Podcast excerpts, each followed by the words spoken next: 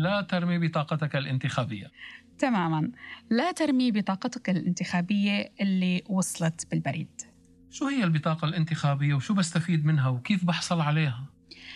كل شخص بحق له التصويت بيوصل على عنوانه البريدي قبل حوالي ثلاث أسابيع من موعد الانتخابات بطاقة انتخابية مكتوب عليها من برا röstkort هاي البطاقة اسمية يعني عليها اسمك وعنوانك وعليها ال lokal أو المكان اللي رح تصوت فيه بيوم الانتخابات.